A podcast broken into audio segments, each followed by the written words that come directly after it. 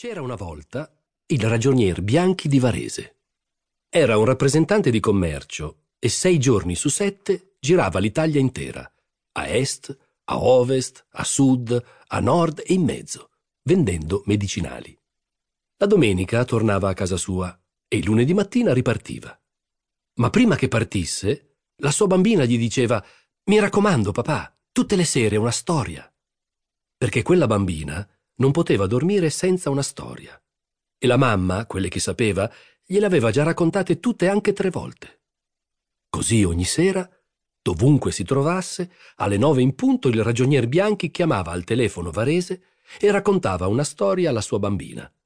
Questo libro contiene appunto le storie del ragionier Bianchi.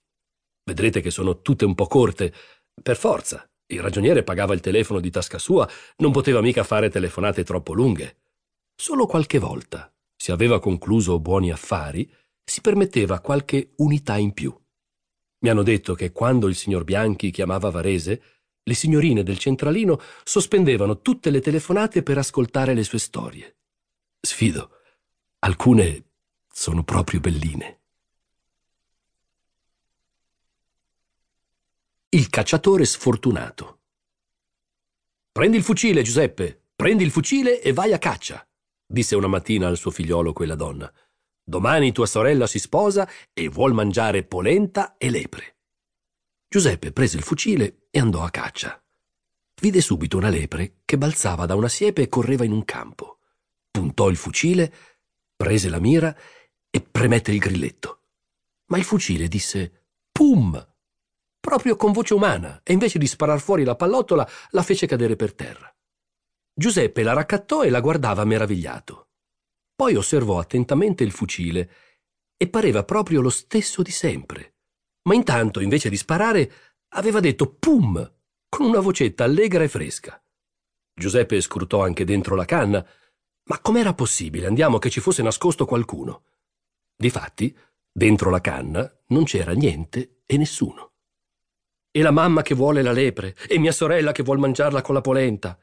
In quel momento la lepre di prima ripassò davanti a Giuseppe, ma stavolta aveva un velo bianco in testa e dei fiori d'arancio sul velo e teneva gli occhi bassi e camminava a passettini passettini. Toh, disse Giuseppe, anche la lepre va a sposarsi. Pazienza, tirerò a un fagiano. Un po' più in là nel bosco, difatti, vide un fagiano che passeggiava sul sentiero, per nulla spaventato come il primo giorno della caccia, quando i fagiani non sanno ancora che cosa sia un fucile. Giuseppe prese la mira, tirò il grilletto e il fucile fece pam. Disse pam, pam, due volte, come avrebbe fatto un bambino col suo fucile di legno. La cartuccia cadde in terra e spaventò certe formiche rosse che corsero a rifugiarsi sotto un pino. Ma benone, disse Giuseppe che cominciava ad arrabbiarsi. La mamma sarà contenta davvero se torno col carniere vuoto. Il fagiano, che a sentire quel pam, pam si era tuffato nel folto, ricomparve sul sentiero e stavolta lo seguivano i suoi piccoli in fila con una gran voglia di ridere addosso e dietro a tutti camminava la madre, fiera e contenta come se le avessero dato il primo premio. Ah, tu sei contenta tu, borbottò Giuseppe. Tu ti sei già sposata da un pezzo e adesso a che cosa tiro? Ricaricò il fucile con gran cura e si guardò intorno c'era soltanto un merlo su un ramo e fischiava come per dire Sparami, sparami. E Giuseppe sparò. Ma il fucile disse Bang, come i bambini quando leggono i fumetti, e aggiunse un rumorino che pareva una risatina.